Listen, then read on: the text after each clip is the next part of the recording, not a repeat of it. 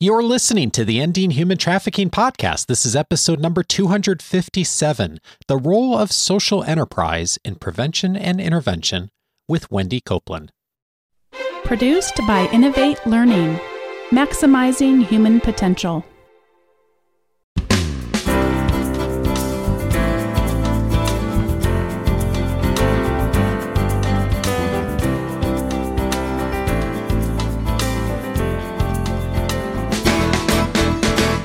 Welcome to the Ending Human Trafficking podcast. My name is Dave Stachowiak. And my name is Sandy Morgan. And this is the show where we empower you to study the issues, be a voice, and make a difference in ending human trafficking.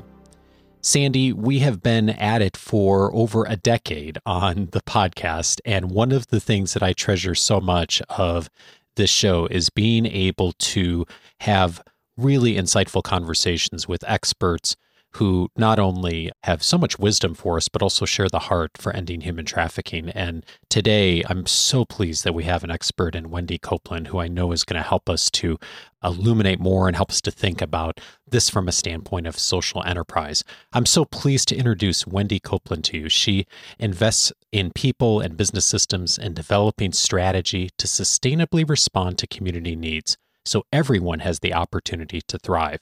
As Goodwill Industries International's Chief Strategic Partnership Activation Officer, she leads professionals who leverage relationships and resources to advance Goodwill's life changing mission and social enterprises while fueling systems change. Her team's portfolio includes partner engagement, government relations, resource development, and philanthropy. Over her 30 year workforce development career, Wendy has led rapid growth of business and mission lines in three nonprofits. She serves on numerous national advisory and work groups that focus on equitable credentialing, career advancement, incumbent worker upskilling, and economic mobility. Wendy, so glad to welcome you to our show. Thank you, Dave. It's good to be here. Wendy and I met on my last big trip before COVID. I was out in Washington, D.C., and she invited me up to their international offices. And I took a train, and it was a wonderful excursion because I don't know your part of the world very well. And I was just telling Dave, we found so much to talk about that we literally they were closing the building down when we finished our conversation. Maybe we didn't finish our conversation and that's why we're starting a new one today. Thank you sandy. It is a, an, an honor to be here today and have an opportunity to talk about what really matters and how we can connect people with opportunity because as we say everyone deserves the opportunity to thrive I love that. And on your webpage, it describes your mission as a vision for transformation. And so often, and, and a lot because I do a lot of task force evaluation and things like that and assessment. I'm checking boxes and I feel very transactional. It's about the numbers. And transformation is a little harder to wrap our minds around. But let's start with the story of Goodwill. I think a lot of people just think it's a great secondhand store. Oh, well, that and more, more than a store for sure. Uh, if you look at where we began in 1902 in Boston, a Methodist minister was welcoming people to our country they did not have skills. They often did not have the clothing they needed or the supports they needed to become part of this country. And he went out and he collected goods and started distributing them. And he what he learned was people did not want just the things they needed to survive. They wanted skills and jobs so they could thrive. And that began the Goodwill Network and the Goodwill Movement. Today, there are 156 local Goodwill organizations in the United States and Canada. Uh, we're also in 13 other countries. There are more than 3,300 locations. And in fact, 82% of the US population resides within 10 miles of their local Goodwill. We truly are America's neighbor. I love that. I'm very good friends with the CEO of Orange County's Goodwill. And I have a Goodwill within a mile of my home. I think the story that really captured my attention was the story of the coat. Do you remember us talking about that? Absolutely. Uh, so the story goes in our in our Goodwill history that uh, Reverend Helms, uh, Dr. Reverend Edgar Helms, collected some co- clothing from uh, the better part of Boston, brought it in, and was giving it away in his church. And it was basically a riot broke out.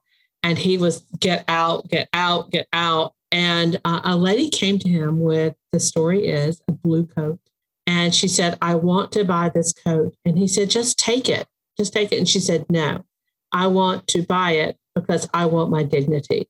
And that really caused him to rethink uh, how he was going to address the needs of people in his community. And that triggered what has become this the world's oldest social enterprise, the Goodwill Industry Store, which so many people know. And thank you because they're donating the stuff they used to love. And it is fueling a, a network that employs more than 120,000 people, creating those jobs, creating those opportunities, more than a million people building skills, uh, having an opportunity to connect with jobs and other resources that they need so that they can support their families and advance their careers. More than 20 million people connecting with Goodwill skill training online and really taking this social enterprise and fueling opportunity across North America uh, in a way that had not been done before. And now it really stands as a pillar in the uh, nonprofit and social enterprise community. So, let me help people begin to understand why this is so significant in the anti human trafficking space. When I first began working here in the US with the Orange County Human Trafficking Task Force, one of our biggest challenges was finding jobs for survivors who wanted to become established in the community, reintegrated.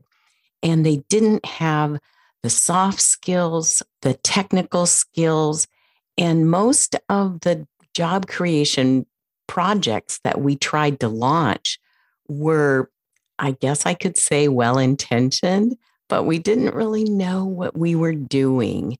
And we had, we'd create a plan. It was kind of a one size fits all plan. And then we were really disappointed when it didn't work out. Most of our survivors have been young women and they maybe didn't want to do a particular kind of job or it was not meaningful to them. And back to that word dignity. And so your model I didn't realize somebody else had already been doing this for over a hundred years. So tell us how your employment model is different than just getting a job. Uh, that is a very important point and aspect about Goodwill. We are a true social enterprise Everything we do, the businesses we operate, are the methods by which we achieve our mission. We employ 120,000 people. We also connect more than 100,000 people with jobs every year, and that's growing all the time. So, as we are operating businesses, our local stores, we operate other types of businesses, uh, staffing agencies that have support, we do uh, business services uh, a number of businesses that we operate, it is all with an eye of advancing our mission. We believe that their uh, job is essential and insufficient. That it is important to have the dignity that comes with a paycheck and the opportunity to build that local recent work reference, to have an opportunity to build skills and confidence. And we also believe that it is just as important that a person is building other skills for example, we know that as our world changes, the digitization of so much work is just escalating.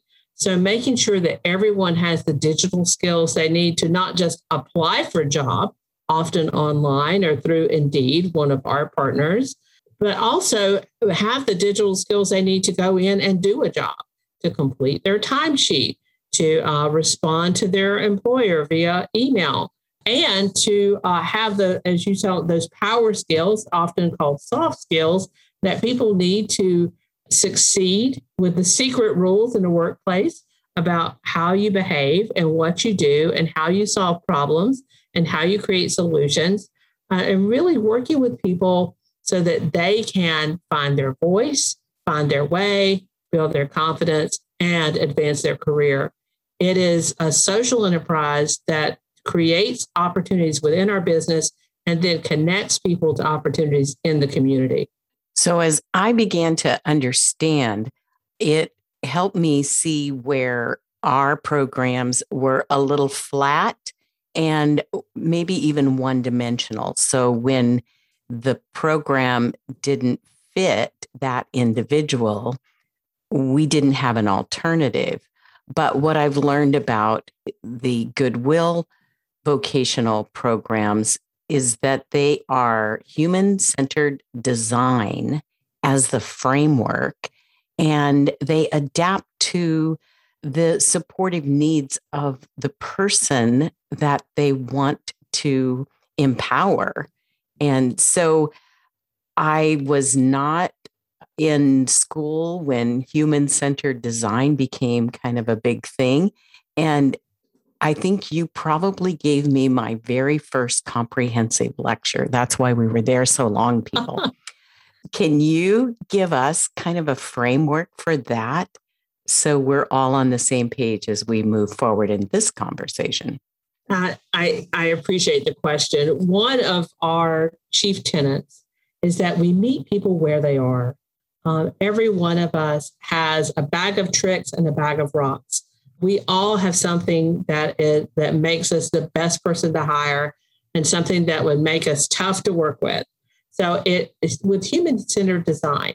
It approaches every individual and every community believing that there are assets and that we can make the most of the assets that a, a person or a community has, and that we can use that to design an ecosystem to support success.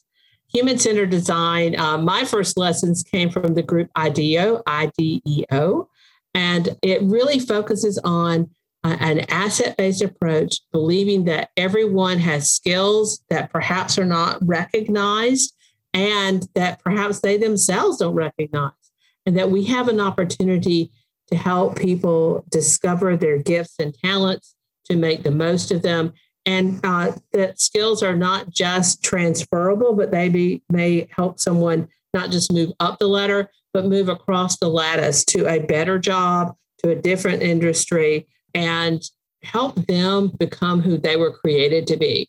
So, with human centered design, it begins with the person at the center of the design and uh, brings the assets and the capabilities of the ecosystem to help them make the most of their lives and their career. So, as I started digging into this, I was one of those people who kept thinking, oh my gosh, I wish I'd understood that before I ever said that. And can I go back and erase that conversation? I just saw so many places where this would help us improve our outcomes. And the movement right now is survivor informed in human trafficking. And I have conversations with my colleagues. Some of us have been in this for a couple of decades. And we're like, well, we've been working really, really hard. And, and we thought we were doing this in a victim centered, trauma informed way. But we did not. And I'm just being really honest. I don't believe that I actually understood what survivor informed meant in practical applications. And when I began to study some of the different models of human centered design, I could suddenly see how to put it into practice because the the aspirational goal of being survivor informed i'm 110% behind that we have a library of survivors who have done interviews on the Ending Human Trafficking podcast because I want people to hear their voices. But it's about a lot more than just being heard and being seen. It's about actually having changes in how we do this. I absolutely agree. As we are uh, designing a future that is equitable for all. And I think if, you know, this last 18 months have taught us nothing, it is that equity must be at the center of this global reset button that has been pushed. How do we design so that people have uh, their best shot at opportunity? And that, I believe, begins with human centered design, with valuing everyone's assets, skills, and capabilities, understanding that all of us bring value to the table and can benefit from a supportive ecosystem, which doesn't mean that someone does something for me or gives me something. However, much like the lady uh, in the founding of Goodwill, I want the dignity that comes with my paycheck, with buying my stuff, with doing for myself everything I can do for myself. And I can do a lot because I am a capable human with great value. I love that. And you, that term you just used, the ecosystem, supportive ecosystem, that is very much like building around a person. And so we're looking at that person centered and it's supportive. And so when we're dealing with designing a program, we should be thinking about designing for people and being people centered. And that may mean that our program can't be just, I've got a nine to five job for you and we'll have a mentor, but it may include how are you going to be sure that this survivor has housing? And as I began to get to know more people working in that supportive ecosystem, they looked at me like, where have you been? Of course, we have to make sure everybody has good housing and we have to make sure they have health insurance and that they're they're getting acclimated with things like transportation. That supportive ecosystem is multidimensional. It's not a one-dimensional here's a job and and it's over. The whole program is over at five o'clock and you oh absolutely out. this is holistic whole person and frankly whole household.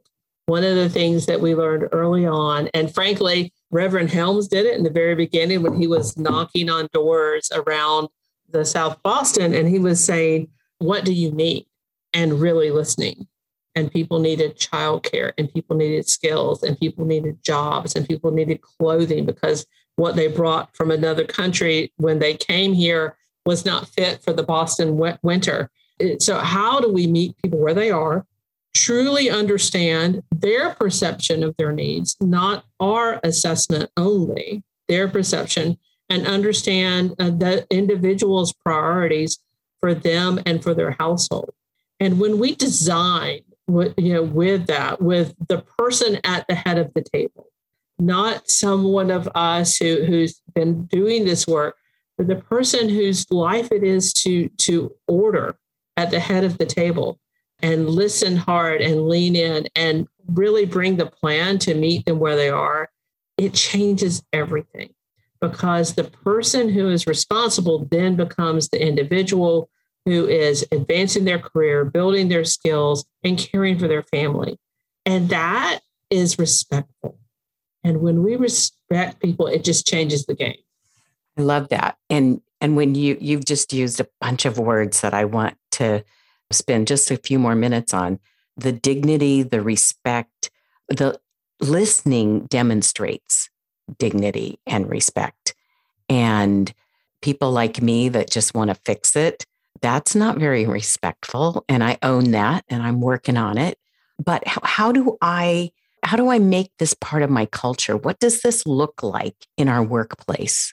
Oh, I, I've seen, I've, I've worked with teams who built this type of workplace, and uh, I, I can see in my head right at this moment a group of women who were personal advisors. So they weren't caseworkers, they weren't going to fix anyone, they were personal advisors. So it already says, I'm here for you. Availability 24 7. And it's not on a list of things. It's like your whole life is what is changing now. So let's, you know, let's build a plan in your words to fit your entire life so that you can move forward with a very clear goal of that this is about you having stable housing, stable nutrition, your kids are cared for, whoever is in your household, and it could be anyone, that everyone is moving forward because what we saw is if we don't make sure all the adults are moving forward, there's an increased risk of domestic violence. So we really have to make sure that everyone in the household is having their needs addressed, and then she can get ahead. And, and she has a greater opportunity to have a plan to advance her careers. And what we learned also, highest motivation most often was I want something better for my children. Second highest motivation, often I, I want something safer for my entire family.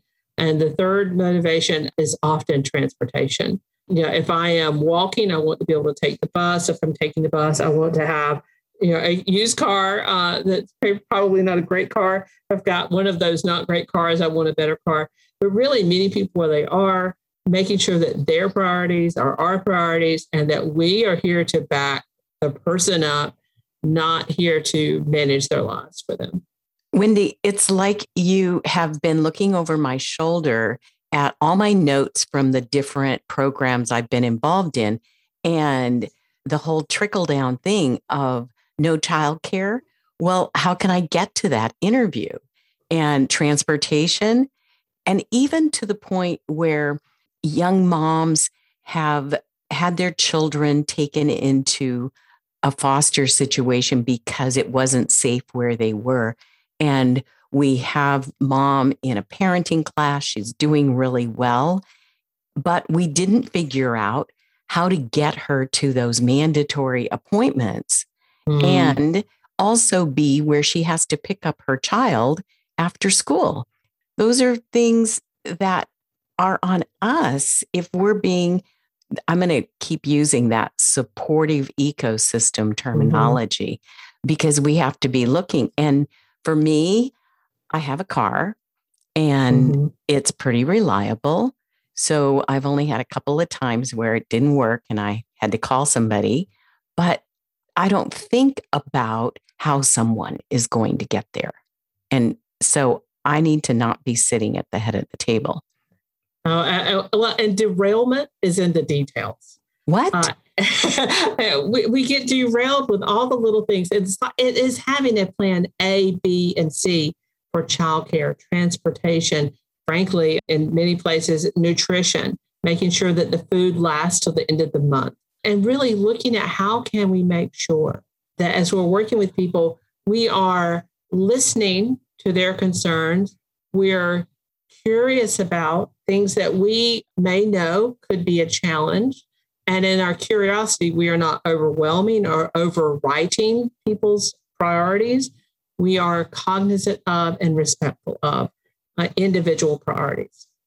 And that is so key. And it really reflects, I know that you have worked with human trafficking survivors and you understand that this element of control is always a trigger point because they're most all trafficking victims were under some kind of control, whether by force fraud or coercion. You all know the definition of the elements. So when I'm laying things out in my very, I'm the nurse, here's your care plan, nutrition is always really high on my list. And the resistance to that in the beginning, just I didn't understand it because I'm thinking, I'm like a mom. I want to make sure you're getting your veggies and your fruits and all those good things.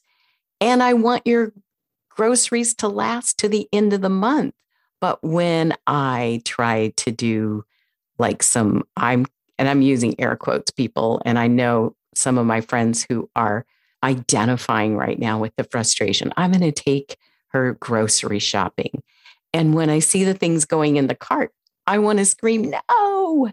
But dignity and respect, how do you manage that as a transformational process?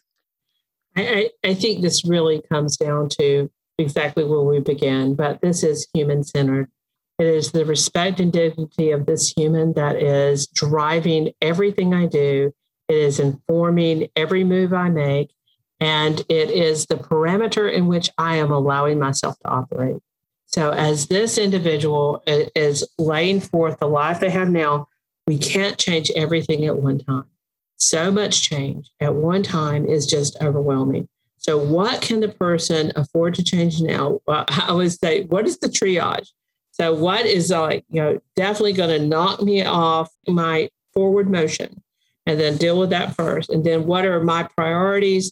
So, what are the, the uh, issues that are going to make me be motivated to stay in the game when the change is very uncomfortable? I have to have a win. I need to have, know that something's moving forward. And then, you know, let's triage this. Let's, let's start with three to five things. And maybe if it's really tough for me right now, start with one or two. And so laying this out in, in a path that is manageable and that I have the emotional bandwidth to manage. And, and, and uh, so I can win before we add more things to uh, my trajectory. And it's advancing my career, caring for my family, and really building my life, uh, the life that I want, where I want, within the value system to which I subscribe. So, Wendy, where can we find these resources? Sure. So, well, come to Goodwill, www.goodwill.org. Goodwill.org is a great place to start. You can connect with your local Goodwill. You can find uh, job and career services there. You can even connect with employers via our partner Indeed. Uh, we would love to hear from you. If you want to partner with Goodwill, there is a place where you can go in where it says partner with us. And you can click on that, complete a form, and we'll work at getting you connected with the right folks to achieve what you're looking to make different on this planet. Well, and I'm excited about beginning to be able to start working on some of the things we talked about partnering with just before COVID shut down. One of the things we want to do is put decals on Goodwill dressing room mirrors that have the 888 number and the BeFree text number. So we want to be very engaged and accessible in our communities. And Goodwill's been here doing this for over a hundred years. And I feel like I just have a brand new best friend. well, Goodwill is America's neighbor. We appreciate the opportunity to be of service to this country. Millions of people donate the stuff they used to love to us. That fuels the good we do in communities for millions of people every year. And you guys have been one of our main partners for our Live2Free Fall Fair Trade Fashion Show, as our students have learned to recycle. And that means visiting a Goodwill store to put together a fabulous new outfit from something somebody else used to love. That is great. You know, we are here on this planet to make a difference. So thank you for the opportunity to share some about what we're learning. And we are learning from so many others. We appreciate the opportunity to partner. Thanks for being here. Thank you both for this conversation. Uh, so many opportunities for us. Uh, Wendy, thanks so much for your perspective. Uh, we, as always, are going to link up to everything that's been mentioned today on our website at endinghumantrafficking.org. If you're listening on your podcast app, you might also want to just swipe over. You'll see the notes for everything there that uh, you may want to follow up on. In addition, we're inviting you to take the first step while you're online. Uh, go download a copy of Sandy's Guide, The Five Things You Must Know a quick start guide to ending human trafficking. It's completely free. It'll teach you the five critical things that Sandy's identified in her work here at the Global Center for Women and Justice that you should know before you join the fight against trafficking. You can get access to it by going over to endinghumantrafficking.org. And if today's conversation has spurred a question for you that you'd like to hear more on, either uh, either individually or here on the show, we'd invite you to reach out to us. Feedback at endinghumantrafficking.org. And of course, we'll be happy to connect with you further. Uh, as always, we'll be back in two weeks for our next conversation. Thanks so much, Sandy, and look forward to seeing you then.